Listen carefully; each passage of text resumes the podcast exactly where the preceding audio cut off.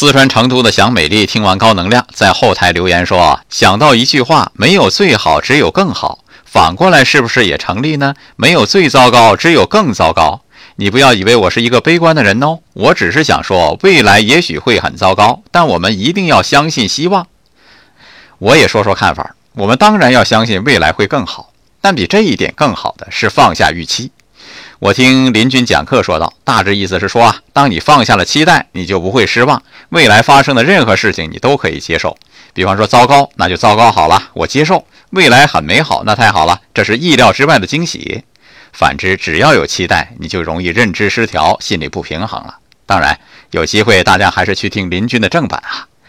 我还真好好的琢磨了一下这事儿，我期待其实呢，还是以自我为中心。而放下期待，接受一切如是的本相，就要洒脱的多，的确轻松自在的多了。